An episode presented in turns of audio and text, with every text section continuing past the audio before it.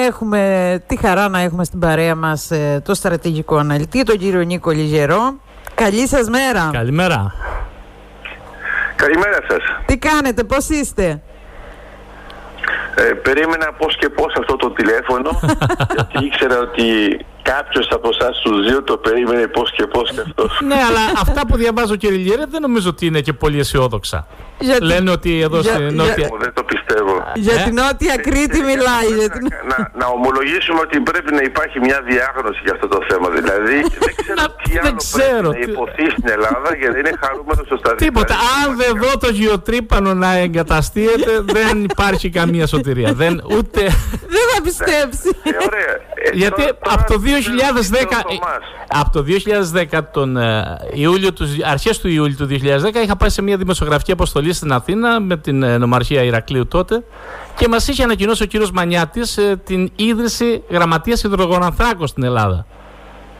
Το 2010 και τώρα Είμαστε πάλι νομίζω στο ίδιο σημείο. Δεν νομίζω ότι είμαστε πολύ μακριά. Θα τα, θα τα πούμε θα τώρα. Τα πούμε θα, τα, θα τα πάρουμε ένα-ένα. Εσείς θεωρείτε ότι θα φύγουμε από το κοίταγμα και θα πάμε στο σοβαρό κοίταγμα.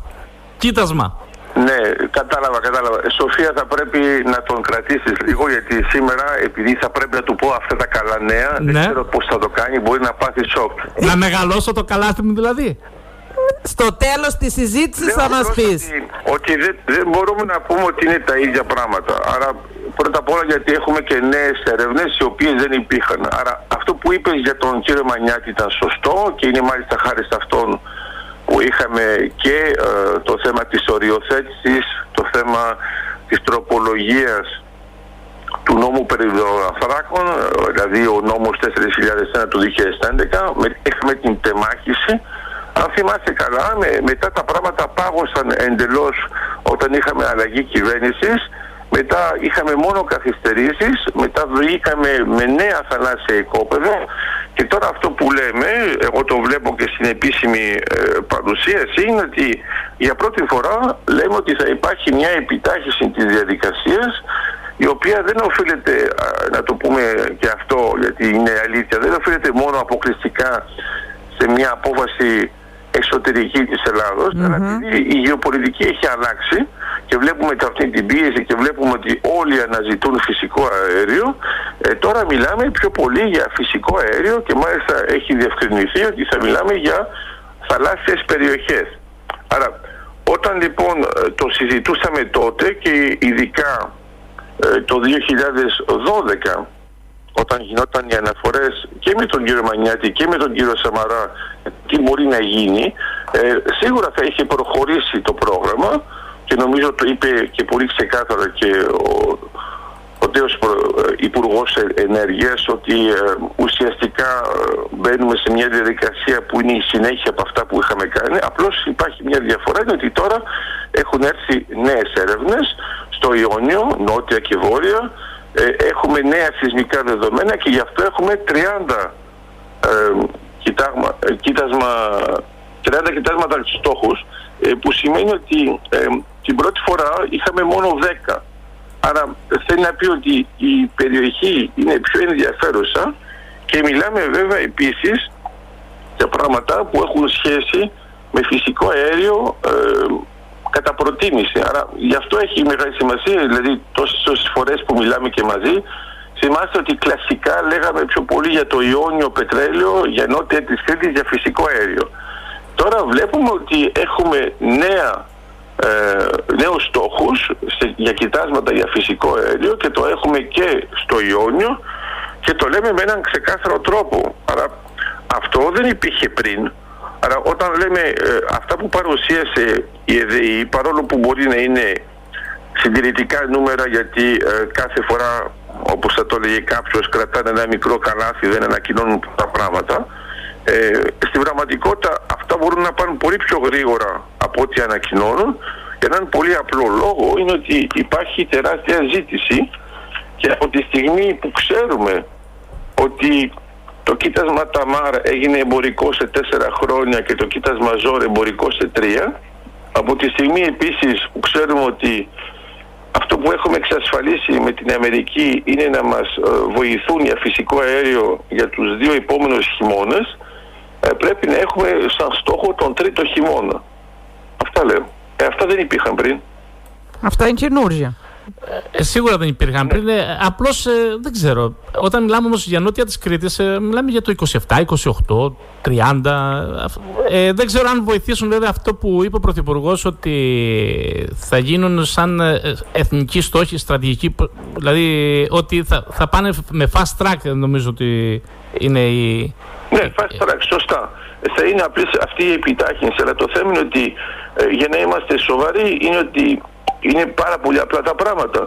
Παρόλο που έχουμε ανοίξει έναν διαγωνισμό ε, για δυτικά Κρήτης και νοτιοδυτικά Κρήτης, παρόλο που υπάρχουν αυτές οι δύο θαλάσσιες περιοχές, παρόλο που έχουμε ε, την ExxonMobil, την Total τα ελληνικά πετρέλαια στην περιοχή, είναι πάρα πολύ απλό. Δεν έχουμε ξεκινήσει τις σεισμικές έρευνες λόγω ε, του Συμβουλίου Επικρατείας. Βέβαια. θέλω να πω ότι αυτό είναι σαν να ξεκινάμε ναι, τώρα. Ναι, Ενώ ο διαγωνισμός υπήρχε ήδη και τους δώσαμε εμείς μάλιστα και ειδική παράταση για να μην φύγουν. Άρα, ε, άμα κοιτάξεις αυτή την παρουσίαση, θα δεις ότι είναι λογικό αυτό που λες, δηλαδή σου λένε για μια παραγωγή το 2029, γιατί πολύ απλά ε, ξεκινάνε τα πράγματα το 2022. Άρα δεν έχουμε, δηλαδή όταν, όταν προβλέπουν να κάνουν 3D ε, μελέτες το 2024, ε, αυτό είναι λογικό. Θέλω να πω ότι άμα κοιτάξουμε ε, σε άλλες περιοχές που έκαναν επίσημα στην παρουσίαση, σου λένε πολύ απλά ότι ε, π.χ. για την περιοχή Ιωάννινα θα είναι εκμεταλλεύσιμα το 2025. mm Άρα θέλω να πω ότι για το θέμα της Κρήτης είναι αυτό που έχει καθυστερήσει το περισσότερο γιατί με όλες τις παρά... θαλάσσιες περιοχές που έχουν παρουσιάσει, δηλαδή μιλάμε για την περιοχή Ιόνιο και περιοχή ε, 10, για να είμαστε πιο συγκεκριμένοι, που είναι στο κατάκολο, εδώ μιλάμε για μια παραγωγή που γίνεται το 2027. Το 2027 είναι η χρονιά που λέει η Ευρώπη ότι εγώ δεν θέλω πια να παίρνω τίποτα από την Ρωσία. Άρα, άμα το σκεφτούμε με έναν τρόπο πιο ε, ρεαλιστικό, Αυτά είναι τα δεδομένα που έχουν τώρα χωρίς να περάσουμε σε fast track και για μια διαδικασία η οποία είναι πιο σοβαρή και πιο εντατική λόγω της ανάγκης που υπάρχει τώρα για όλη την Ευρωπαϊκή Ένωση. Είναι αυτά τα δεδομένα που έχουμε κλασικά. Άρα λέω απλώς ότι άμα το σκεφτούμε καλά γιατί μερικές περιοχές είναι οι πιο γρήγορες και η Κρήτη είναι η πιο αργή γιατί η Κρήτη δεν έχει ξεκινήσει καθόλου. Άλλες περιοχές έχουν ήδη δεδομένα ε, και βλέπουμε ότι αυτό οφείλεται σε μια συγκεκριμένη καθυστέρηση που εδώ δεν ακούω πια τίποτα για τουρκικό δάχτυλο και δεν ξέρω τι. Ξέρουμε είναι καθαρά τοπικό. Άρα όταν εμένα μου υπόσχεται ο, ο Πρωθυπουργός ότι θα πάμε σε γρήγορες διαδικασίες, θα γίνει μια επιτάχυση και δεν θα έχουμε πια τα γραφειοκρατικά. Εγώ αυτό περιμένω γιατί αυτό δεν μπορεί να αλλάξει. Αυτό είναι καθαρά ελληνικό. Εννοώ ότι δεν είναι κάποιος που μας βάζει κάποιο εμπόδιο. Όχι, τώρα έχουμε. Μόνοι μας βάζουν τις τρικοπαιδίε. Τώρα έχουμε όλη την Ευρώπη να θέλει να απεξαρτηθεί από τη Ρωσία. Οπότε όλοι πηγαίνουν έτσι να σπρώξουν όλο αυτό στον ελλαδικό χώρο. Νομίζω ότι η ουσία του πράγματος είναι αυτή, έτσι. Ε, κύριε Λιγερέ, θα ε, ήθελα... Όλοι, ναι. όλοι πιστεύουν για, για την νοτιοανατολική Μεσόγειο. Ε, στην παρουσίαση μιλάνε επίσημα και για τον αγωγό EastMed, γιατι και μαζί έχουμε αναλύσει διάφορα πράγματα και τελικά βλέπετε ότι το προχωράμε.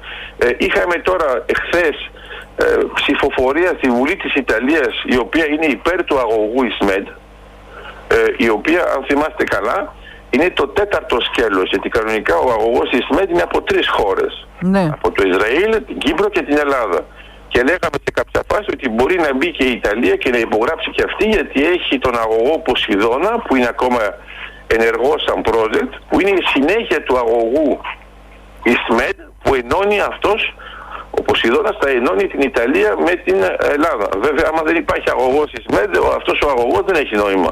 Αλλά λέω από τη στιγμή που γίνεται αυτή η ψηφοφορία στην Ιταλία, είναι κάτι το θεαματικό και ενώ βλέπω ότι κάνουμε ένα ολόκληρο θόρυβο γύρω από ένα non-paper και μία άσχετη, το γεγονός ότι αυτό ψηφίζεται επίσημα στη Βουλή της Ιταλίας η οποία εμπλέκεται άμεσα Δεν το λέμε στην Ελλάδα. Δηλαδή, γιατί δεν το λέμε, Δηλαδή, όταν είναι καλό το νέο, δεν το ακούμε. Για ποιο λόγο γίνεται αυτό, κύριε Λιγερέ; Για να καταλάβουμε. Γιατί το κακό για, πουλάει νομίζω για, περισσότερο. Για, έτσι. για, ποιο η αρνητική είδηση Δηλαδή, μα, μας αρέσει να ακούμε αυτά.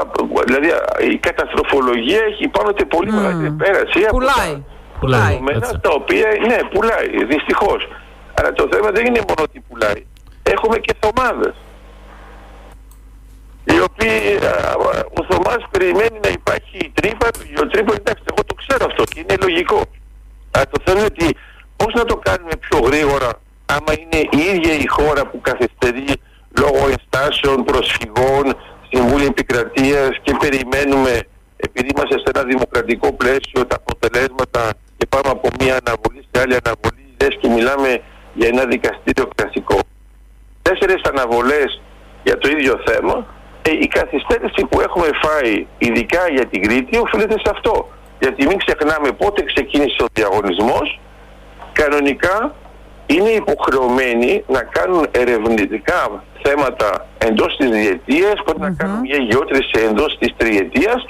Και εδώ είναι η Ελλάδα που τους έδωσε παράταση για να, για να μην είναι υποχρεωμένοι να το κάνουν εφόσον τους έχουμε καθυστερήσει και να μην ακυρώσουν και φύγουν. Ναι, ναι. Μέχρι να, να περάσει το Συμβούλιο της Επικρατείας. Η, ναι. Total, η Total, ας πούμε, όταν ε, έκανε, ξαναπήρε το θαλάσσιο οικόπεδο 11 στην Κύπρο, ε, πλήρωσε τη ρήτρα γιατί επειδή περίμενε τα αποτελέσματα της ΕΝΗ δεν είχε κάνει τη γεώτρηση εγκαίρως όπως το προέβλεπε το συμβόλαιο και για να ξανακρατήσει το οικόπεδο έπρεπε να πληρώσει το πρόστιμο ότι δεν έκανε αυτό.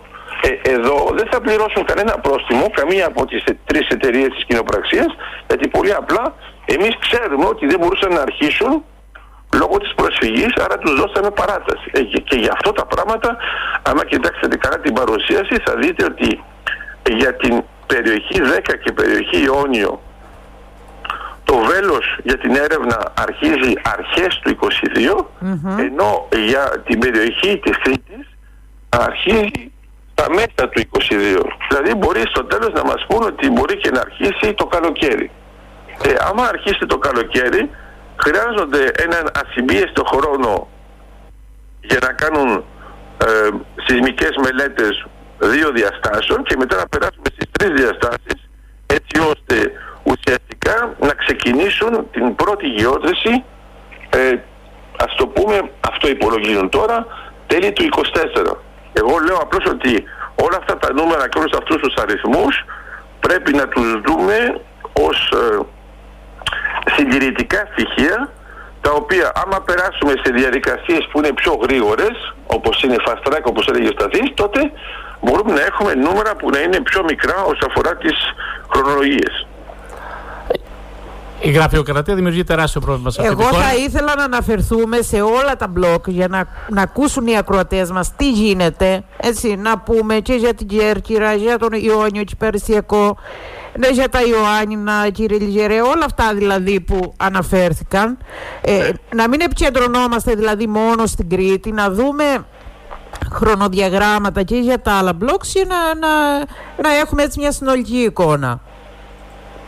Ωραία, εντάξει, τα πράγματα είναι σχετικά απλά. Ε, αυτό που είναι πιο προχωρημένο είναι το θέμα στα Ιωάννινα και γι' αυτό μπορεί να έχουμε μια ε, παραγωγή γιατί εδώ τώρα θα κάνουμε ερευνητική και θα περάσουμε κατευθείαν για ανάπτυξη κοιτάσματος και θεωρούμε ότι η παραγωγή θα ξεκινήσει εντός του 2025 που αυτό μας ενδιαφέρει πάρα πολύ γιατί θυμάστε αυτό που σας είπα με τους δύο χειμώνες είναι πολύ κοντά και μπορεί αυτό να πάει και πιο γρήγορα. Μετά, άμα πάρουμε τους άλλους δύο, δηλαδή την περιοχή 2, ναι. που θα ξεκινήσει πιο αργά, ε, άρα περιοχή 2, αυτό για να βοηθήσουμε και τους ανθρώπους, είμαστε στα όρια της επαφής της ΑΟΣ με την ε, Ιταλία. Βορειοδυτικά της Κέρκυρας. Βορειοδυτικά της Κέρκυρας. Όχι βορειοδυτικά, δυτικά. Δυτικά. Δυτικά της Κέρκυρας. Δυτικά. Γιατί βόρειο-δυτικά, Σοφία μου, είναι το θαλάσσιο οικόπεδο 1, που έχει επαφή με την ΑΟΣ της Αλβανίας. Ναι. Για την περιοχή 2, ε, εκεί πέρα ε, τα πράγματα ε, θα ξεκινήσουν και αυτά το 22 και προβλέπουμε μια παραγωγή το 27 και το άλλο είναι αυτό που έχει ξεκινήσει ήδη για το ε, Ιόνιο, δηλαδή περιοχή Ιόνιο, γιατί πρέπει να μην μπερδευόμαστε. Είναι μια συγκεκριμένη περιοχή που πάει ε, νοτιοδυτικά και νότια της Κέρκυρας ε, και δυτικά της Λευκάδας, ας το πούμε έτσι. Και έχουμε βέβαια και την περιοχή 10 που είναι ε, περιοχή προς το κατάκολο, ας το πούμε έτσι, για αυτούς που το θυμούνται. Αυτό έχουμε ήδη τα δεδομένα με, τα, με τις σεισμικές μελέτες και σε αυτό το πλαίσιο έχουμε ήδη 30 ε, στόχους για κοιτάσματα που αυτό είναι πολύ σημαντικό γιατί ακόμα και αν πάρουμε το 1 τέταρτο να πετύχει είναι πάλι μεγάλα αποθέματα και όταν μιλάμε για την τάξη των ε, αποθεμάτων για, για το μέγεθος μιλάμε από 70 έως 90 τρισεκατομμύρια κυβικά πόδια. Άρα αυτό είναι ένας τεράστιος αριθμός γιατί ε, Σοφία μου πρέπει να θυμόμαστε ότι ε, 4 ε, τρισεκατομμύρια κυβικά πόδια είναι Αφροδίτη. Ναι. Άρα άμα βάλουμε την ε, Καλυψό που είναι το διπλάσιο, άμα βάλουμε 20 είμαστε στην τάξη μεγέθους του Λεβιάθων και άμα βάλουμε 40 είμαστε στο κοίτας Μαζόρ. Εδώ τώρα τι λέμε; Λέμε ότι άμα τα βάλουμε μαζί έχουμε αυτή την τάξη μεγέθους η οποία μπορεί να τροφοδοτήσει το 1 πέμπτο των αναγκών της Ευρωπαϊκής Ένωσης. Το άλλο που έχει σημασία είναι ότι έχουμε μια γεωλογική ενότητα, δηλαδή όλα αυτά τα κοιτάσματα είναι σχετικά κοντά. Δηλαδή δεν πρέπει να τα βλέπουμε εμείς ε, ως Έλληνες που είναι μακριά, γιατί είναι μακριά από τις ακτές κτλ. Ε, άμα το κοιτάξουμε από την πλευρά των ερευνών και της εξόριξης, είναι όλα σχετικά κοντά και είναι βέβαια και αυτό είναι το ακόμα καλύτερο, είναι και όλα στη διαδρομή του αγωγού ΙΣΜΕΔ. Κατά συνέπεια θέλει να πει ότι μια εταιρεία όταν έρχεται να κάνει έρευνες κοιτάζοντας αυτά τα γεωλογικά δεδομένα μόλις βρίσκει κάτι ξέρει ότι λίγο πιο πέρα στα 5-10 χιλιόμετρα θα βρει κάτι άλλο το ανάλογο. Ε, αυτό έχει τεράστια σημασία για να προσελκύσεις ανθρώπους ε, βέβαια. και βέβαια για να αξιοποιήσεις και αυτούς που έχεις ήδη ε, δυτικά Κρήτης και νοτιοδυτικά Κρήτης με την τριπλή κοινοπραξία. Είναι πολύ σημαντικό. Δηλαδή. Το θέμα είναι να γίνει η αρχή, να, να μπει ένα γεωτρύπανο, να, να βγάλει κάτι, ρε παιδί μου, να δούμε Μέσα στο είναι... χειμώνα του 22 με 23 νομίζω ότι θα έχουμε πολλά περισσότερα. Ε, εκεί δηλαδή, από τις ανακοινώσεις, εκεί το εντοπίζω, κύριε Λιγερέ, εγώ. Σωστά, σωστά. Κοιτάξτε, συμφωνώ και με τους δύο. Πρώτα απ' όλα, ε, σίγουρα πρέπει να υπάρχει ε, η γεώτρηση για να έχουμε ξεκάθαρα πράγματα. Ναι. Αλλά θέλω να πω κάτι άλλο στο, στον Σταθή. Να ξέρεις ότι ε, γεώτρηση κάναμε το 2011 στην Κύπρο και το φυσικό αέρα ακόμα δεν το βγάζουμε. Άρα εγώ αυτό που βλέπω είναι το εξής. Είναι ότι δεν μου φτάνει όπως νομίζεις η εκτίμηση, αλλά δεν μου φτάνει ούτε η γεώτρηση γιατί εγώ το έχω φάει στη μάπα το θέμα της διότρησης στην Κύπρο.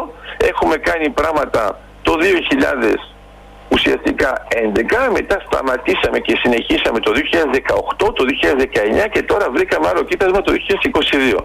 Εγώ βλέπω λοιπόν 11 χρόνια με τέσσερις διοτρήσεις και δεν έχει αρχίσει η παραγωγή. Λέω λοιπόν ότι αυτό οφείλεται σε τι; Οφείλεται στο γεγονός ότι οι ίδιοι οι πολιτικοί περιμένουν πραγματικά την τελευταία στιγμή όχι μόνο να είναι σίγουροι για το γεωτρύπανο, αλλά να είναι σίγουροι ότι θα είναι και εμπορικό, ότι δεν θα έχουν κανένα πρόβλημα ότι με την Τουρκία κτλ. Και γι' αυτό λέω ότι αυτό που έγινε σαν ανακοίνωση είναι ιστορικό, διότι τώρα τι λέμε; Λέμε ότι εμείς ξεκινάμε αυτό το πράγμα και μιλάμε κατευθείαν για θέματα παραγωγής, ενώ στην πραγματικότητα, άμα το σκεφτούμε καλά, έχουμε δύο λεξιλόγια που χρησιμοποιούνται. Το ένα είναι έχουμε βρει πιθανά κοιτάσματα στόχους τα οποία μπορεί να μας κάνουν αυτό. Και λέω, εφόσον είναι μόνο πιθανά και δεν έχετε καμία σιγουριά, γιατί μιλάτε για παραγωγή. Άρα εγώ αυτό που βλέπω είναι το εξής, ότι έχουμε πολύ σημαντικά δεδομένα, ξέρουμε ότι αυτά έχουν μια τεράστια πιθανότητα να είναι εμπορικά και γι' αυτό ακόμα και η ΕΔΕΗ που είναι πολύ συντηρητική στις ανακοινώσεις της, λέει ότι άμα έχουμε κάτι με παραγωγή θα είναι την τάδε χρονολογία. Και γι' αυτό λέω ότι αυτό είναι σημαντικό να το καταλάβουμε από τώρα ότι ε, ζούμε μια ιστορική εβδομάδα η οποία δεν υπήρχε κάτι το ανάλογο. Γιατί όταν έγινε αυτό που είπε αρχείο για το 2010 αυτό ήταν μια γενική ανακοίνηση του τύπου θα κάνουμε αυτό το project. Το 2011 2012 περάσαμε σε ένα στάδιο που παραλίγο να κάνουμε και τη θέσπιση της ΑΟΣ. Και μετά τα πράγματα άλλαξαν επειδή δεν προλάβαμε σε σχέση με το μνημόνιο κτλ. κτλ. Λέω απλώς ότι αυτό που βλέπουμε τώρα είναι ότι από τη στιγμή που μας λένε μόνοι τους ότι θα κάνουμε ε, την απλοποίηση των διαδικασιών εντάξει, δηλαδή ανακήρυξη έργων εθνικής σημασίας αυτό να ξέρετε ότι δεν υπήρχε ούτε κανένας δεν το ανακοίνωσε με έναν επίσημο τρόπο την εθνικής σημασίας παρόλο που ήταν όλα εθνικής σημασίας. Όταν λοιπόν λέμε ότι θα κάνουμε ε, ενίσχυση και για την ΕΔΗ και θα πρέπει να παίζει πιο γρήγορα όταν θα λέμε ότι θα πρέπει να τελειώσουμε την ολοκλήρωση δηλαδή να έχουμε ολοκλήρωση του πρώτου γύρου σε όλες τις έρευνες το Μάρτιο του 2023 αυτό θέλει να πει ότι ε, τους βάζουμε όλους να κάνουν όλοι γρήγορα σεισμικά δεδομένα για να έχουμε τη μεγάλη εικόνα. Αλλά να ξέρετε ότι η μεγάλη εικόνα δεν είναι μόνο για τα γεωτρύπανα. Είναι για να μπορούμε και σε αυτές τις περιοχές να παίξουν άλλοι παίχτες και να έρθουν. Γιατί ξέρετε είναι πάρα πολύ απλό. Υπάρχουν οι εταιρείες που μπορούν να κάνουν την έρευνα, ακόμα και την γεώτρηση, όπως είναι η Nobel, δεν μπορούν όμως να κάνουν την εξόρυξη. Άρα αυτές συνήθως τι κάνουν, το πουλάν, όπως το έκανε η Νόμπελ πούλησε το 70% της, ε, του θαλάσσιου οικόπεδου που είχε στην ΠΠ γιατί μετά έρχονται οι άλλες μεγάλες εταιρείες οι οποίες αυτές είναι ικανές. Εδώ υπάρχει μια διαφορά. Η Total και η Exxon Mobil μπορούν να κάνουν την εξόριξη μόνοι τους. Απλώς αυτό που πρέπει να έχουμε στο μυαλό μας και επιμένω πάνω σε αυτό για να μην έχουμε μόνο το κόλλημα πάνω στο γεωτρύπανο είναι ότι εφόσον το έχουμε βγάλει το φυσικό αέριο τον αγωγό θα τον έχουμε φτιάξει. Το, τον σταθμό υγροποίησης LNG θα τον έχουμε έτοιμο. Mm-hmm. Γιατί αυτό πρέπει να σκεφτούμε στο ενδιάμεσο. Γιατί μετά άμα το έχουμε το φυσικό αέριο σε αέρια μορφή, να το κάνουμε τι εκεί πέρα; Πρέπει αυτό να συνδεθεί με κάτι. Δεν είναι σαν το πετρέλαιο που το βάζουμε στο καράβι και πηγαίνει και φεύγει αμέσως και το πουλάμε μπρουτ. Ναι. Εδώ το φυσικό αέριο χρειάζεται μια διαδικασία η οποία χρειάζεται εργαλεία. Άρα εγώ αυτό που βλέπω είναι ότι μιλάμε τώρα για αποθήκη για το Θερμαϊκό, μιλάμε για την αποθήκη για την Καβάλα, μιλάμε για επέκταση για γεώτρηση στον Πρίνο, μιλάμε για το καράβι Μάνα στην Αλεξανδρούπολη. Αυτά τα πράγματα δεν βοηθούν όλα αυτά που λέμε τώρα.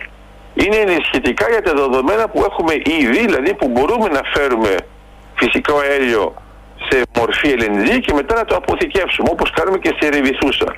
Εγώ θέλω να δω ταυτόχρονα και γι' αυτό χάρηκα που έγινε μια επίσημη αναφορά και για τον αγωγό Ισμέτ ότι πρέπει ταυτόχρονα την ώρα που εμείς ερευνάμε και κάνουμε τις προσπάθειες για γεωτρύπανο και να κάνουμε την εξόρυξη πρέπει ταυτόχρονα να προετοιμαζόμαστε για τα εργαλεία τα οποία θα έχουμε ε, ανάγκη για την ε, διοχέτευση του φυσικού αερίου. Ναι, να είμαστε έτοιμοι ουσιαστικά. Να είμαστε έτοιμοι. Ναι, αλλά το, να είμαστε έτοιμοι, αλλά θέλει να πει ότι πρέπει εμείς να πάρουμε και μια απόφαση να έχουμε μια πλατφόρμα υγροποίησης LNG.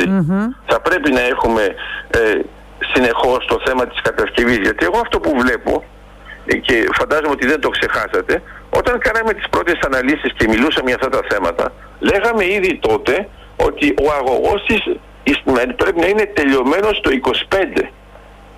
Okay. Ε, εγώ αυτό που βλέπω είναι ότι το 25 είναι μόνο ένα κοίτασμα το οποίο θα είναι εκμεταλλεύσιμο, τα άλλα είναι από 27-27 έως 29. Και λέω, με όλα αυτά όμως που έχουμε κάνει με τον αγωγό, δεν τον έχουμε καθυστερήσει και αυτόν; Προλαβαίνουμε, κύριε Λιζερέ, προλαβαίνουμε. Όλα τα κοιτάσματα ναι. και έχουμε όλα, το, έχουμε όλα τα γεωτρύματα που έχουν βρει φυσικό αέριο. Εγώ λέω, αυτό φτάνει, ε, δεν φτάνει. Γιατί μετά πώς το μεταφέρουμε; Προλαβαίνουμε. Για να το μεταφέρουμε πρέπει ταυτόχρονα. Και βέβαια προλαβαίνουμε. Προλαβαίνουμε. Πρέπει να το ξεκινήσουμε τώρα, τώρα, και να κάνουμε fast track πραγματικά. Ναι. Δηλαδή γι' αυτό χάρηκα για την ψηφοφορία στη Βουλή της Ιταλίας και μπράβο τους που το έκαναν γιατί και τα πέντε μεγάλα κόμματα συμφώνησαν ότι πρέπει να γίνει ο αγωγός ΙΣΜΕΔ ενώ σας υπενθυμίζω ότι δεν είναι στις χώρες που έχουν υπογράψει ακόμα γιατί είναι η επόμενη χώρα. Άρα έπρεπε να γίνει αυτή η κίνηση και να μπορεί να μπει και η Ιταλία στη συνέχεια του προγράμματος των τριων Ε, αυτό έγινε και έγινε χθες.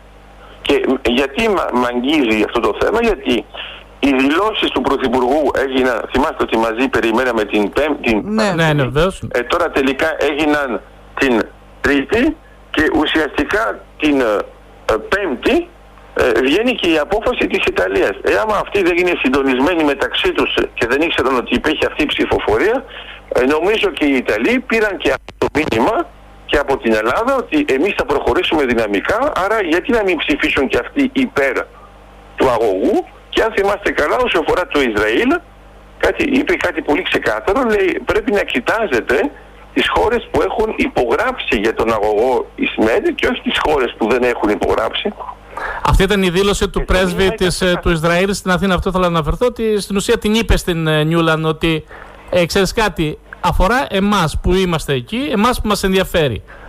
Δηλαδή, έχω την εντύπωση ναι, ότι. Και όχι πήρε, μόνο, ε, πολύ σωστά την είπε, αλλά δεν είναι μόνο αυτό. Είναι ότι ακόμα αυτά που έχει πει η Νιούλαντ ε, ουσιαστικά εκνεύρισαν και το ίδιο το δημοκρατικό το κόμμα. Δηλαδή σου λέει εσύ γιατί πήγες να κάνεις τέτοιες δηλώσεις οι οποίες δεν συμπίπτουν με αυτά που λέμε. Άρα είναι καθαρά το δικό τους το παιχνίδι και γι' αυτό χάρηκα που ο πρέσβης το ξεκαθάρισε και την έβρε στη θέση της γιατί αυτό που έχει σημασία για να είμαστε ειλικρινείς είναι ότι από τη στιγμή που είναι τρεις χώρες που έχουν υπογράψει και είναι το Ισραήλ, η Κύπρος και η Ελλάδα είναι αν μία από αυτές τις τρεις πει τελικά παιδιά εγώ δεν θέλω να το κάνω και πληρώνω και τη ρήτρα ότι το ακυρώνω εντάξει τώρα τέλειωσε το θέμα δεν πρέπει να χτυπιούνται όλοι οι άλλοι αλλά το θέμα είναι ότι εμένα αυτό που με απασχολεί και είναι αυτό που λέγαμε και προηγουμένως και για τους δυο σας είναι ότι όταν υπάρχει ένα non-paper, έχει βοήσει ο τόπος. Όταν υπάρχει ε, μια ε, εκφώνηση από αυτή την κυρία, έχει βοήσει ο τόπος. Όταν έχουμε αληθινά πράγματα, δηλαδή υπογραφές, ε, ανακοινώσεις ιστορικές, ψηφοφορία στη Βουλή, πρέπει να τα ψάξουμε εμείς να τα βρούμε. Αυτό ειδικά με τους Ιταλούς πρώτη φορά, ειλικρινά πρώτη φορά το, το άκουσα σήμερα, δεν το είχα ξανακούσει. Έγινε χθες βέβαια, αλλά, δεν, ναι, ναι, αλλά δεν το έχει αναφερθεί πουθενά προς το παρόν. Γι' αυτό μιλάμε τον κύριο Λιγερό για να μας λέει τα πράγματα έτσι όπως ε, είναι. Όχι, τα, τα, λέω τα πράγματα. Ναι. Είναι ότι εμείς τα ψάχνουμε γιατί είμαστε συνεχώς πάνω σε αυτά τα project και λέω ότι βλέπω αυτή την ασυμμετρία. Όταν υπάρχει κάτι θετικό, δυσκολευόμαστε να το βρούμε και, και ε, να ανακοινωθεί επίσημα στην τηλεόραση, στα ραδιόφωνα κτλ. Και τελικά όταν υπάρχει οποιοδήποτε πράγμα που είναι αρνητικό, τότε το ακούν όλοι, ακόμα και οι πιο άσχετοι και έχουν και μετά και άποψη. Άρα λέω απλώς ότι, γιατί εγώ σκέφτομαι αυτά που είπε ο Σαθής, δεν θέλω να πηγαίνει κάποιος στο μαγαζί του και να του λέει ό,τι να είναι, τώρα θα είναι ενημερωμένος και θα του πει πότε έμαθες ότι έγινε αυτό στην Ιταλία, Έτσι. Είναι, είναι πολύ σημαντικό. Ρωτάει ένας φίλος εδώ. Ε, αυτά που λέμε εμείς είναι δύσκολα πράγματα. Ο Ισμέτ είναι δύσκολος αγωγός. Ε, βλέπουμε ότι προσπαθούν οι Τούρκοι να επαναπροσεγγίσουν τους Αιγύπτιους και τους Ισραηλίτες να κάνουν ένα αγωγό να πηγαίνει από την Τουρκία. Είναι εφικτό. Το έχουμε ξανασυζητήσει, αλλά. Νομίζω, νομίζω ε, πριν απαντήσετε, κύριε Λιζερέ, επειδή έχω κι εγώ ένα μήνυμα και όταν ήρθε, λέω εδώ είναι ο Θωμάς που λέγαμε στην αρχή της κουβέντας. Ε. Έτσι, ε, δεν θα γίνει καμία γεώτρηση. Την Τουρκία δεν την έχουμε ρωτήσει. Είναι ο Θωμάς που λέγαμε και Θωμάς και από εκεί και Θωμάς και από εδώ. Δεν είναι, αυτό δεν είναι μόνο ο Θωμάς, αυτό είναι χειρότερο. γιατί είναι ο, Θωμά, ο Θωμάς που φοβάται και τους Φαρισαίους. Είναι ακόμα χειρότερο. Ε, εδώ το θέμα ποιο είναι; Πρώτα απ' όλα την Τουρκία δεν έχουμε ανάγκη να τη ρωτήσουμε γιατί δεν είναι καν στο East Med Gas Forum. Σε αυτό το πράγμα από ό,τι φαίνεται δεν πρόκειται να μπει γιατί ε, μπαίνουμε μέσα μόνο με βέτο. Που σημαίνει ότι οποιαδήποτε χώρα έχει δικαίωμα να βάλει βέτο και να απορρίψει μια υποψηφιότητα. Η Τουρκία δεν, δεν έβαλε καν υποψηφιότητα. Π.χ. τα Ηνωμένα Αραβικά Εμμυράτα έβαλαν υποψηφιότητα και έφαγαν πόρτα από την Παλαιστίνη. Επειδή θεώρησαν ότι είναι πολύ κοντά στο Ισραήλ και δεν ήθελαν. Ποιο είναι το αστείο; Μέσα λοιπόν σε αυτό το φόρουμ είναι βέβαια και η Παλαιστίνη και το Ισραήλ και η Κύπρος και η Ελλάδα και η Αίγυπτος είναι μέσα ως μέλος και η Γαλλία και έχουμε δύο παρατηρητές που είναι η Ευρωπαϊκή Ένωση και η Αμερική που έγινε δεκτή την τελευταία στιγμή μαζί με τη Γαλλία ως μέλος. Ωραία. Κανένας δεν μας είπε πού είναι η Τουρκία.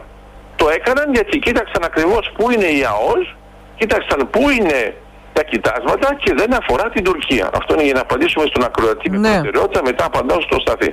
Λοιπόν, λέω απλώς ότι όταν το βλέπουμε αυτό το πράγμα, θέλει να πει ότι πρώτον δεν παίζει.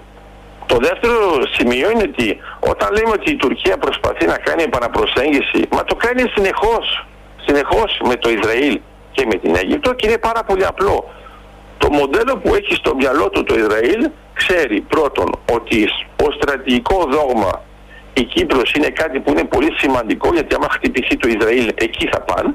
Δεύτερον, ξέρουν ότι αυτός ο άξονας Κύπρος, Ελλάδα και στη συνέχεια Ιταλία και Ευρωπαϊκή Ένωση είναι αυτός που είναι ε, σημαντικός και κυρίαρχος όσο αφορά σαν διάγραμμα ροής για τα οικονομικά και ξέρει π.χ. ότι για να περάσει ας πούμε από την Τουρκία γιατί να πάει να εξαρτηθεί από την Τουρκία η οποία όποτε θέλει μετά μπορεί να κλείσει τον αγωγό σαν ενδιάμεσο και να έχουμε τα προβλήματα που είχαμε με την Ρωσία και την Ουκρανία. Δεν το ρισκάρει λοιπόν. δεν το ρισκάρει. Έτσι. Ναι. Δεν το ρισκάρει. Όχι δεν το ρισκάρει. αυτό που σας είχα πει είναι ότι η δυσκολία του αγωγού με το να μπει μέσα στο νερό και να είναι σε τέτοιο βάθος, αυτό είναι μια τεράστια στρατηγική ασφάλεια γιατί δεν μπορεί να υπάρχει δολιοφθορά.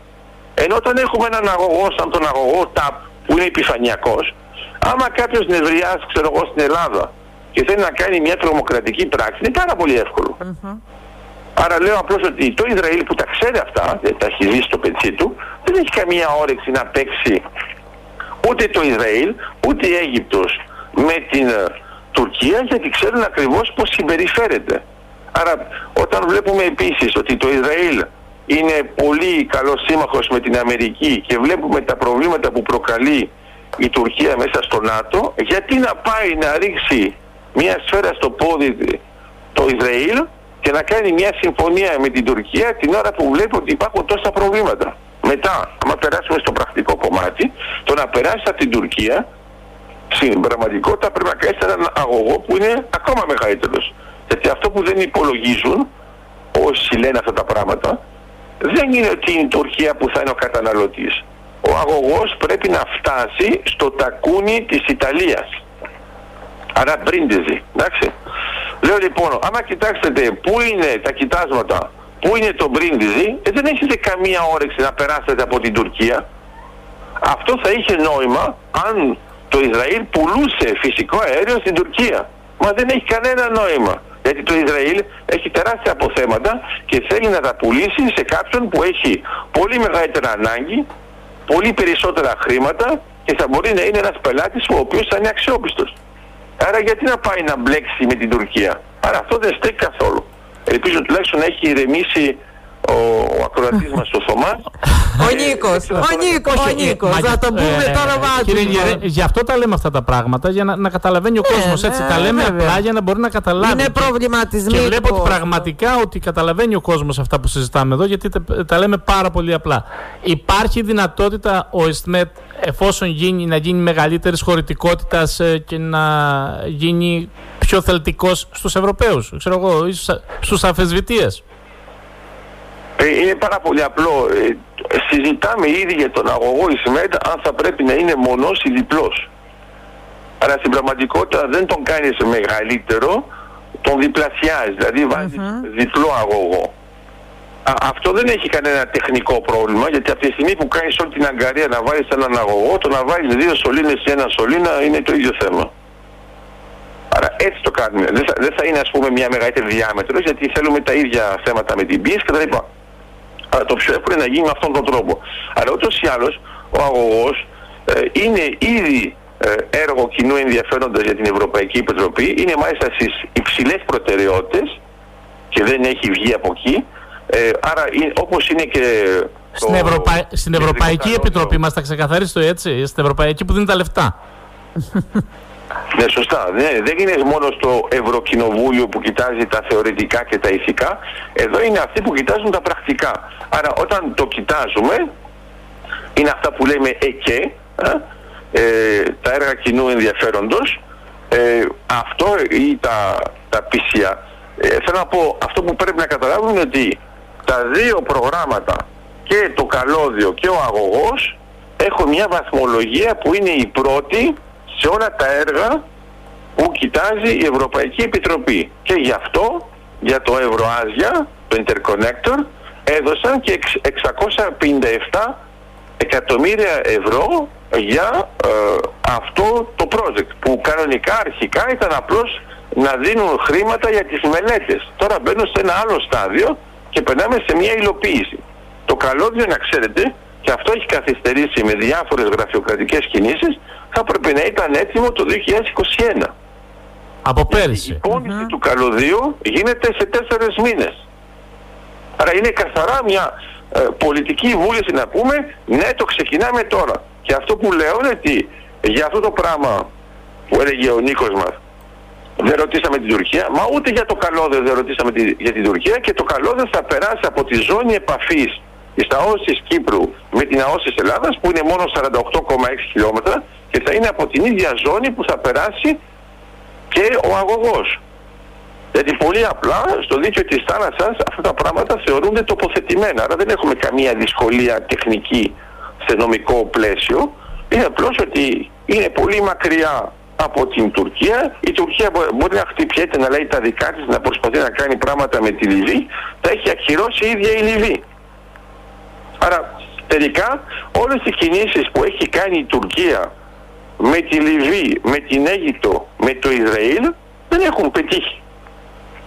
Και γιατί να πάνε οι άλλοι να σπαταλήσουν χρόνο ενώ έχουν μπει σε ένα φόρουμ όλοι μαζί ενώ το Ισραήλ και η Αίγυπτος παίζουν μαζί με την Κύπρο που αυτός είναι ο ενωτικός κρίκος και στη συνέχεια με την Ελλάδα και μετά με την Ιταλία η οποία αν θυμάστε καλά η Ιταλία παίζει πάρα πολύ γιατί αυτή κάνει τις γεωτρήσεις και στην Αίγυπτο η Έννη ε, παίζουν από τις δύο πλευρές. Άρα τι βλέπω εγώ. Βλέπω ότι έχουμε τρεις χώρες της Ευρωπαϊκής Ένωσης, την Κύπρο, την Ελλάδα και την Ιταλία και έχουμε μαζί δύο χώρες που δεν είναι της Ευρωπαϊκής Ένωσης αλλά είναι φιλικές προς αυτήν και είναι το Ισραήλ και η Αίγυπτος και όλοι αυτοί μπαίνουν σε ένα πλαίσιο που είναι το φόρουμ χωρίς να υπάρχει η Τουρκία. Άρα γιατί να ασχολούμαστε με την Τουρκία; Εγώ νομίζω γενικότερα. Νομίζω ότι το βάζετε στη σωστή του θέση. Μάλλον δίνουμε πολύ μεγαλύτερη αξία στην Τουρκία από ό,τι τη πρέπει και Διαβά, διαβάζει πολύ ο κόσμο αυτά τα αρνητικά που λέγαμε, που πουλάνε, αυτά που λέγαμε προηγουμένω, μα βομβαρδίζουν καθημερινά. Γιατί στην εκπομπή σα λέτε πιο θετικά πράγματα και είναι χειροπιαστά και στο τέλο, άμα μου πείτε τώρα παρόλο που ο Σταθής είναι πάνω δυτικός σε αυτά, άμα μου πείτε ότι δεν είστε δικαιωμένοι με αυτές τις δηλώσεις επίσημες γιατί άλλο να τα λέμε εμείς μεταξύ μας και να γίνουν επίσημα από το στόμα του Πρωθυπουργού. Σωστά. Άρα δεν είπαμε εμείς ποτέ σε καμία συνέντευξη που κάναμε μαζί ε, πότε θα είναι έτοιμα, ποιος θα κάνει την επιτάξη. Mm-hmm. Εμείς λέμε απλώς τι είναι αναγκαίο και τι πρέπει να γίνει σε επίπεδο στρατηγικής. Τώρα εγώ όταν το βλέπω ότι ανακοινώνεται επίσημα και αμέσως μετά έχουμε και μια ψηφοφορία στη Βουλή της Ιταλίας, ε, ούτε οι Ιταλοί είμαστε να ψηφίσουμε για αυτούς. Άρα μάλλον, μάλλον πιστεύουν σε αυτό το θέμα και το κάνουν και επίσημα. Και γι' αυτό έγινε και αυτή η κύρωση που είναι πολύ σημαντική για μας γιατί ε, η Ιταλία δεν είναι τυχαίο που κάναμε οριοθέτηση με την Ιταλία και ξεκαθαρίσαμε και το θέμα της υφροκρηπίδας το 1977 και το θέμα της ΑΟΣ το 2020 γιατί άμα τα πράγματα πάνε καλύτερα τώρα είναι ότι επειδή υπάρχει μια ανάγκη, επειδή θέλουμε να κάνουμε και αγωγούς, επειδή έχουμε κοιτάσματα οι χώρες που είναι φιλικές μεταξύ τους θέλουν να ξεκαθαρίσουν πού είναι ποιος. Ε, το έκαναν και αυτό. Και πάμε και πατήσαμε πάνω στα ίδια σημεία. Όταν κάναμε το ανάλογο με τη μερική οριοθέτηση με την Αίγυπτο είναι για να κόψουμε την όρεξη στην Τουρκία να θέλει να κάνει οτιδήποτε με τη Λιβύη γιατί τώρα η Λιβύη μπορεί πολύ απλά να πει όχι μόνο το ακυρώσαμε αλλά στην περιοχή υπάρχει κάτι που έχει κυρωθεί από τις δύο βουλές, γιατί και αυτό είναι σημαντικό, ναι. και ε, έχει τελειώσει το θέμα. Γιατί μην ξεχνάτε, π.χ. η οριοθέτηση που έγινε, που έγινε ε, με τον, ε, ε, πώς θα το πω, με το Ισραήλ, όχι, όχι, συγγνώμη, η οριοθέτηση που έγινε με την κυπρο και τον Λίβανο το 2007, έχει κυρωθεί από τη Βουλή της Κύπρου, δεν έχει κυρωθεί ακόμα από το Λίβανο. Το Λίβανο. Άρα αυτή δεν είναι σε ισχύ και είμαστε από το 2007 και τώρα είμαστε το 2022. Ναι. Λέω λοιπόν ότι αυτές που κυρώσαμε, εντάξει, για να το χαρεί ο στρατής, αυτές που κυρώσαμε είναι επίσημα και έγιναν γρήγορα. Γιατί ακόμα και η, η απόφαση που είχαμε πάρει το 1977 πάλι είχαμε κάνει μια 7 ετία. Έτσι. Ε, εγώ πάντως ε, θέλω να πω ότι, πο, ότι πολλές φορές έχετε αναφερθεί για το τακούνι της Ιταλίας. Προφανώς κάτι ξέρετε παραπάνω, απλώς περιμένετε να γίνουν κάποια πράγματα για να, να τα ανακοινώσετε. Ε, πολλές φορές έχετε αναφερθεί. Όχι, όχι, όχι, όχι, όχι, όχι. Στρατή μου να είμαστε ξεκάθαροι. Στο τακούνι της Ιταλίας να ξέρεις ότι εκεί πέρα πάει και ο αγωγός τα η Ιταλία είναι πάρα πολύ αναπτυγμένη σε αγωγούς φυσικού αερίου. Είναι η χώρα που είναι η πιο αναπτυγμένη σε όλη την Ευρωπαϊκή Ένωση. Έχει παντού ένα δίκτυο. Θα, θα... Μας το κάνει κάθε φορά. Ναι, ναι, θα καλέσουμε ξανά τον κύριο Λιγερό γιατί νομίζω ότι αυτά που λέμε έτσι είναι άκρος ε, ενδιαφέροντα. Νομίζω σχετίζεται πιο πολύ με το ωράριο. Έχω την εντύπωση ότι κάθε φορά που ξεπερνάμε τα 45 λεπτά έχουμε κάτι άλλο. Κάτι αυτό σκέφτηκα κι εγώ, ναι. Ας το κάνουμε και σε αυτόν.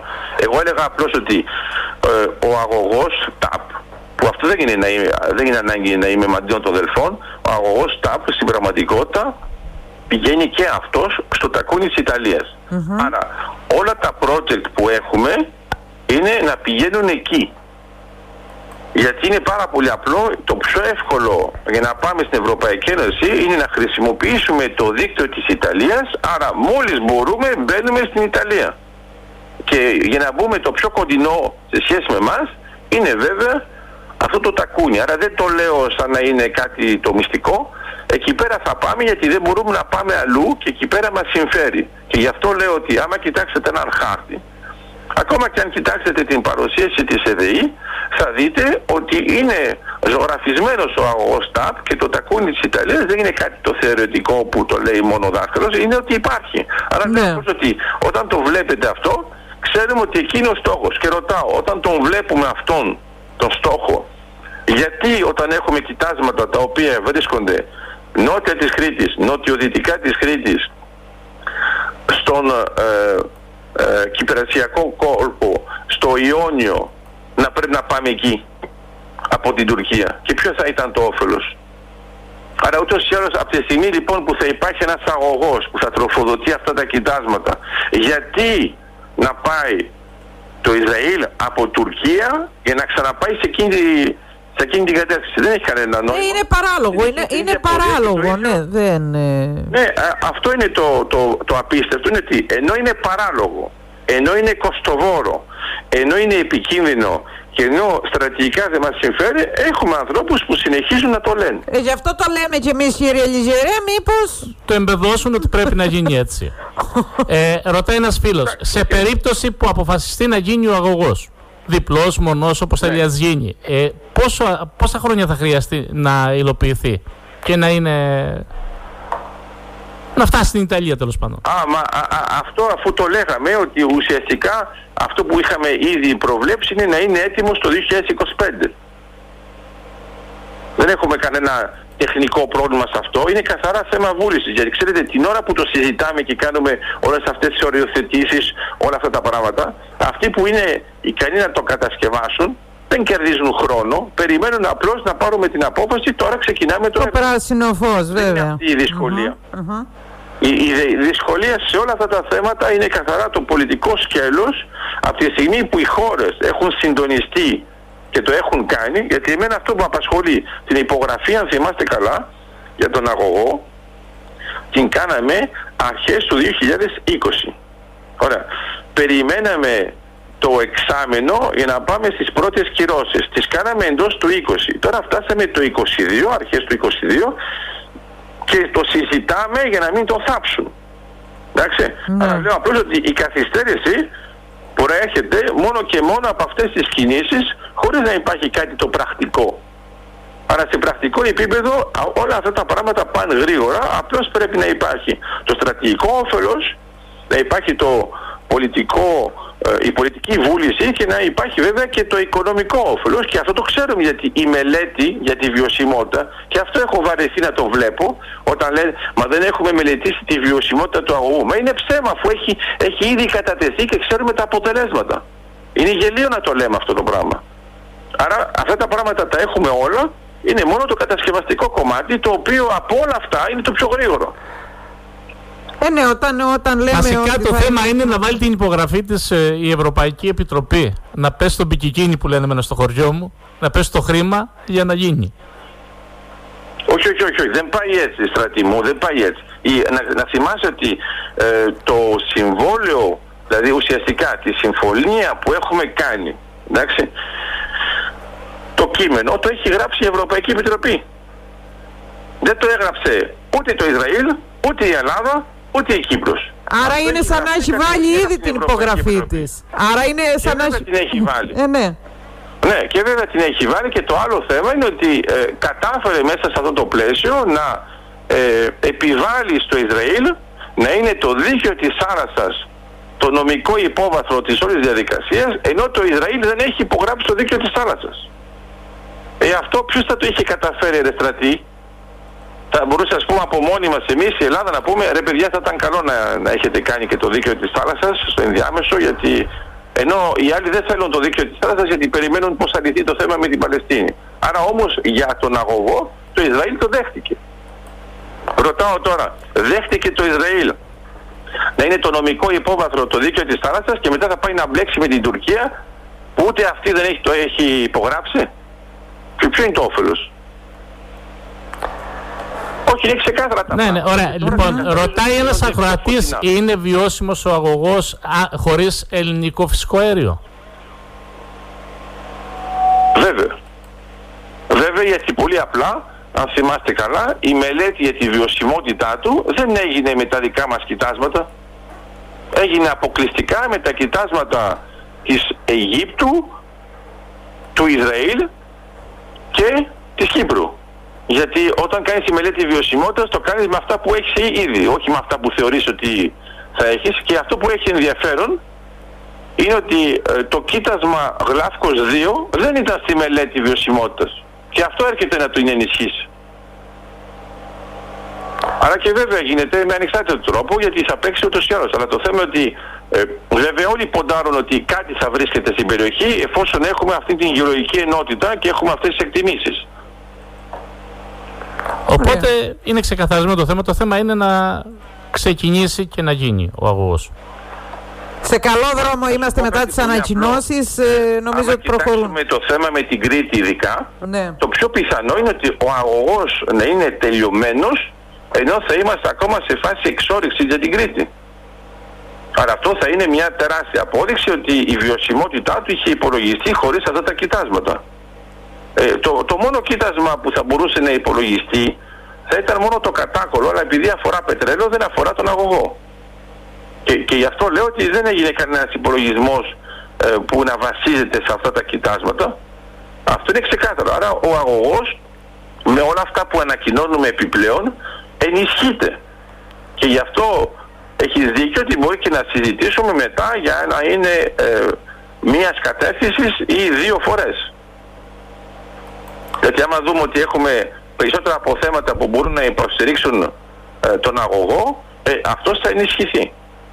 Άρα αυτά που κάναμε τώρα, που ανακοινώνουμε, στην πραγματικότητα είναι και προς όφελος του αγωγού, γιατί και αυτό έχει σημασία, όλα αυτά για τα οποία μιλάμε είναι στον άξονα της πορείας του αγωγού. Δηλαδή θα ήταν εντελώς διαφορετικό, ας πούμε, άμα λέγαμε θα κάνουμε και κάτι στον πρίνο. Δεν, δεν βοηθάει. Ναι. Είναι, μιλάμε για πετρελαιο αλλά και να μιλούσαμε και για φυσικό αέριο, πώς θα το μεταφέρουμε. Στην πραγματικότητα, άμα το κάνουμε στον πρίνο, συμφέρει να υπάρχει μια διασύνδεση με τον τοπικό μας δικό μας αγωγό, που υπάρχει δηλαδή εννοώ το, το εθνικό δίκτυο φυσικού αερίου ή ακόμα και με τον αγωγό TAP άμα είχε κάποιο νόημα. Αλλά αυτό που έχει ενδιαφέρον είναι ότι όλες οι θαλάσσιες περιοχές που έχουμε εμείς στα στρατηγικά μας αποθέματα είναι όλες στην πορεία του αγωγού Ισμέντ και του Ποσειδώνα βέβαια στη συνέχεια. Αυτά είναι, νομίζω ότι ο κόσμος είναι πολύ ευχαριστημένος με που ξεκαθαρίζουμε τα πράγματα πώς μπορεί να γίνουν. Γιατί κατανοεί, κατανοεί, κατανοεί ο κόσμος. Ρωτάει, ρωτάει ένας ναι. φίλος. Πόσο εύκολο είναι, περνάει ο αγωγός, περνάει το καλώδιο. Σε αυτά τα βάθη, πόσο εύκολο είναι να συνδεθούν τα αποθέματα αν βρεθούν ε, κοιτάσματα νότια της Κρήτης και δυτικά της Κρήτης. Άμα είναι πάρα πολύ απλό γιατί είναι απλώς μια διακλάδωση. Μία βάνα βάνουνε. Θέλω να πω, ναι, θέλω να πω είναι όπως το κάνουμε, όπως το κάνουμε σε οποιοδήποτε πρακτικό, άμα έχεις ένα δίκτυο, είναι, είναι, η ερώτηση είναι να την κάνουμε λίγο πιο απλή, είναι πώς μπορώ να βάλω έναν πρόσθετο δρόμο όταν έχω ήδη αυτοκινητόδρομο. Μα το μεγάλο το παλούκι είναι αυτοκινητόδρομο, ναι. δεν είναι να βάζεις ένα πρόσθετο δρόμο. Ναι. Το, το, το ερώτημα που θα έχει πλάκα είναι έχω ένα κοίτασμα, έχω έναν μικρό αγωγό, δεν υπάρχει μεγάλος αγωγός, τι κάνω, τίποτα. Τίποτα. το συζητάμε ακόμα για να βάλουμε έναν αγωγό από, την, το κοίτασμα Αφροδίτη για να το βάλουμε στην Αίγυπτο. Εντάξει. Το οποίο αυτό το πράγμα έχει προχωρήσει, το έχουμε πουλήσει, το έχουν αγοράσει οι Αιγύπτιοι, δεν έχουν κανένα πρόβλημα και ακόμα κοιταζόμαστε. Γιατί άμα δεν υπάρχει μεγάλη απέτηση, δηλαδή προσέξτε, τι θα κάνει ας πούμε η, η Αίγυπτος με αυτό το φυσικό αέριο; Θα το πάρει, θα το υγροποιήσει και θα το πουλάει σε, με καράβια LNG. Άρα αυτή θα έχει την προστιθέμενη αξία. Ωραία. Αλλά θα είναι πάλι αυτή ότι θα το πουλήσει. Ενώ εδώ εμείς μιλάμε για έναν αγωγό που πάει σε πελάτες. Είναι ήδη πουλημένο, ας πούμε. Είναι ήδη πουλημένο. Είναι, δηλαδή είναι σαν να κάνεις μια επένδυση για ένα μαγαζί, έχεις πληρώσει τον αέρα και όλο σου λέει βάλε ό,τι θες, εγώ το αγοράζω. Ε, δεν είναι το ίδιο από το να λες τώρα τι θα βάλω μέσα στο μαγαζί και τι θα πουλάω. Ε, εδώ οι καταναλωτές είναι έτοιμοι πριν το project το project είναι σε ευρωπαϊκό επίπεδο και στην Ευρωπαϊκή Επιτροπή ως έργο κοινού ενδιαφέροντος και είναι εμείς, εμείς ε, που το καθυστερούμε με, με, πράγματα που έχουν σχέση με το Συμβούλιο Επικρατείας χωρίς να έχει κάποιο νόημα και μετά όταν θα μας πούν ότι είναι στρατηγικό έργο τότε θα δείτε ότι έχει μεγάλη σημασία, δεν ξέρω αν το εντοπίσετε αυτό από τη στιγμή που μπαίνετε σε ένα στρατηγικό εθνικό έργο τότε οι διαδικασίες είναι διαφορετικές και ακόμα και η απόφαση στο Συμβούλιο Επικρατείας αλλάζει. Γιατί άμα είναι ένα έργο που δεν έχει στρατηγική εθνική σημασία, τότε μπορεί πολύ πιο εύκολα να το κόψει.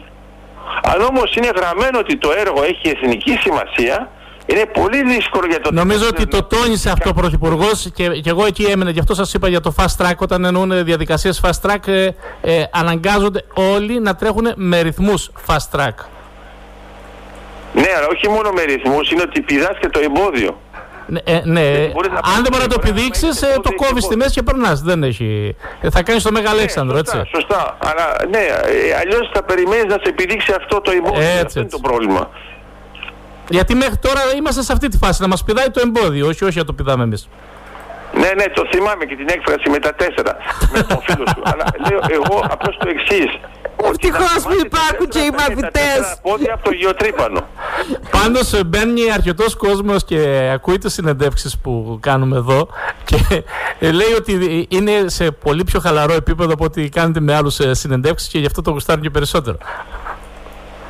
Μα εγώ το, το χαίρομαι, ούτως ή το βλέπω γιατί όταν ανεβάζω τις, συνεντεύσεις σας και στο δικό μου το κανάλι βλέπω ότι έχει πάρα πολλά views γιατί πολύ απλά ε, λέμε τα πράγματα με το όνομά τους ε, ε, κανένας ε, δεν κάνει κάτι παραπάνω λειτουργούμε σαν τριάδα εσείς ενημερώνετε τους ανθρώπους εγώ συζητάω μαζί σας έτσι να μπορεί να είναι προσβάσιμη αυτή η γνώση και στο τέλος της υπόθεσης να το χαίρονται γιατί ρε παιδιά είναι μόνο καλά νέα αλλά εδώ το έχουμε καταντήσει ότι ακόμα και το Ευαγγέλιο να τους δείξεις θα σου πει ο Χριστός σίγουρα θα έρθει στη Δευτέρα παρουσία ή θα μείνουμε μπουκάλα; ε, τι να του πεις το άλλο; Δύσκολη κουβέντα.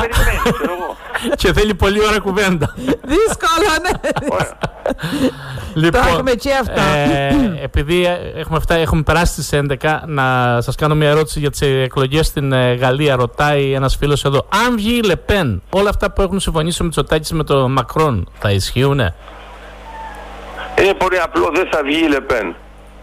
Ε, Της ίδιας άποψης θέλω να είμαι κι εγώ, αλλά λέμε τώρα. Έχουμε δει πολλά πρόοπτα τότε. Είναι μετά τις εκλογές της ίδιας άποψης με μένα, εντάξει. Στρατή, μη, μη μου κάνεις τέτοια. Εγώ, όχι, δεν, δε, ε, καταρχήν. Όχι, όχι, όχι. Ε, ε, είμαι της άποψης ότι δεν είμαστε υπέρ της ε, Λεπέν. Δεν το συζητάμε καθόλου, έτσι. Ούτε, ούτε εγώ δεν μπορώ να αντίλη... εγώ, αλλά, αλλά, καταλαβαίνω την ερώτηση ναι. η οποία μπορεί να είναι, ας πούμε, εντάξει, μπορεί να βγει αυτό. Εγώ αυτό που βλέπω για να είμαστε λίγο πιο πρακτικοί, για να μην νομίζω ότι δεν του απαντάμε, ε, όταν βλέπουμε τα ποσοστά της ψηφοφορίας και βλέπουμε ποια κόμματα έχουν πει να μην ψηφίσουν για την Λοπένα και κάνουμε το άθεσμα, η διαφορά είναι μεγάλη. Εντάξει, άρα μπορεί ας πούμε όπως έχουμε τον Μελανσό, ο οποίος λέει να μην ψηφίσετε για τη Λεπέν, αλλά δεν λέει ξεκάθαρα να ψηφίσετε υπέρ του Μακρόν, γιατί ναι. δεν μπορεί να το πει. Άρα οι του είναι μόνο δύο, όλοι καταλαβαίνουν τι σημαίνει. Δηλαδή τι θα πάνε, θα πάνε να, να, να, να βάλουν λευκό; Είναι 20% του πληθυσμού, 21 μάλιστα. Άρα λέω απλώς ότι όταν βλέπουμε αυτά τα δεδομένα, έχουμε μόνο τον Ζεμούρ που έχει πει να πάει με την Λοπέν και μετά είναι ε, κόμματα που είναι στο 1,8% κτλ. Ε, αυτό που έχει σημασία είναι ότι το μεγάλο βάρος είναι σε αυτήν την ε, ε, ζώνη. ο Μακρόν όσον αφορά τώρα όχι μόνο για το δημοκρατικό ή μη δημοκρατικό πλαίσιο που για μας βέβαια είναι ξεκάθαρο αλλά ο Μακρόν έχει δείξει και για την Ελλάδα ότι είναι ξεκάθαρα υπέρ μας όλες αυτές οι συμφωνίες που έχουν γίνει είναι επιμακρό. Όταν είναι σε ευρωπαϊκό επίπεδο πάλι ε, μας βοήθησε ε, και για τα ε, μεσογειακά δεδομένα. Ε, με αυτόν παίζει το East Gat Forum, ενώ από την άλλη πλευρά εγώ έβλεπα τις ανακοινώσεις της Λοπέν, η οποία το πρώτο πράγμα που έλεγε λέει άμα βγω εγώ, το πρώτο πράγμα που θα κάνω είναι να τα βρει τον άνθρωπο στην Ρωσία. Πώς το λέει αυτό το πράγμα και το σκέφτεται είναι σοβαρό; Περίμενε να τελειώσουν όλες αυτές τις διαδικασίες και θα το δούμε μπορεί αυτό να εναρμονιστεί σε πέντε χρόνια. Αλλά όχι τώρα. Άρα θέλω να πω ότι επειδή κατηγορήθηκε γιατί είχε βγει φωτογραφία με τον Πούτιν και μετά το έβγαλε από το λογαριασμό της, θέλει να, να πει κάτι να μπορεί να το φέρει αλλιώς, ε, δεν τη βγαίνει και γι' αυτό λέω ότι τα πράγματα είναι πολύ ξεκάθαρα. Για ε, τους Γάλλους που πιστεύουν στην δημοκρατία, για τους Γάλλους που πιστεύουν στην Ευρώπη και βλέπουν πόσο έχουμε μπει σε ένα κοινό πλαίσιο σε σχέση με το Ουκρανικό, ε, οι επαφές ε, και οι επιτυχίες που έχει κάνει ο Μακρόν δεν έχουν καμία σχέση με, με τα δεδομένα που λέει η Λεπέν και από την άλλη πλευρά για την Ελλάδα ε, Μπελαρά ε, Ραφάλ από πού ήρθαν; Η ExxonMobil πού είναι; Θέλω να πω ότι για να είμαστε ξεκάθαροι η ερώτηση θα ήταν μάλιστα η εξής. θα ήταν άμα είναι άλλος πρόεδρος στη Γαλλία. Μήπως μα ξαναπάρουν πίσω τα Ραφάλ; τα πληρώσαμε, δεν μας τα χαρίσανε. όχι, όχι, μην το λες αυτό γιατί ξέρεις, εγώ είμαι σίγουρος ότι κάποιοι θα έλεγαν τα μπελαρά δεν είναι σίγουρο. Καταλαβες, αυτά αλλάζουν. Άρα λέω λοιπόν ότι εδώ δεν υπάρχει κανένας, ε, πώς θα το πω, λόγος να κινδυνεύσουμε, ήταν να κινδυνεύσουμε. Εγώ το λέω πολύ ξεκάθαρα και στις συνεντεύσεις. Ε, εδώ δεν έχουμε επιλογή. Είναι πολύ ξεκάθαρο το πλαίσιο ότι ε, ο Μακρόν σε επίπεδο Γαλλίας, σε επίπεδο Ευρώπης αλλά και σε επίπεδο Ελλάδας και Κύπρου ήταν πάνω ότι ξεκάθαρα υπέρ μας. Ε, ωραία, εντάξει. Άρα μένει απλώς να... Και νομίζω ότι οι Έλληνες είναι ξεκάθαρα υπέρ του Μακρόν. Νομίζω ότι περισσότεροι Έλληνες είναι ξεκάθαρα υπέρ του Μακρόν. Βλέπουν ας πούμε, την ναι, ε, ναι διαφορά. Ναι, και... Εγώ συμφωνώ μαζί σου, αλλά στο τέλος της υπόθεσης ψηφίζουν οι Γάλλοι. Άρα α πάρουν την απόφαση και να περάσουμε στο επόμενο στάδιο και να συνεχίσουμε το κοινό έργο μαζί. Ωραία. Κύριε Λιζερέ, σας ευχαριστούμε πάρα πάρα πολύ Περνάει για η ώρα σας. Πέρασε μία ναι. ώρα δίχως να το καταλάβουμε. Ναι. Ευχαριστούμε πάρα πολύ για τα όσα ενδιαφέροντα είπαμε και σήμερα. Και στο επανειδήν θα πω εγώ. Ωραία. Με τα επόμενα ευχάριστα. Ωραία. Καλό Πάσχα να ευχηθούμε. Καλό Πάσχα. Ε, Επίσης, να, να έχετε. με υγεία. Να είστε καλά.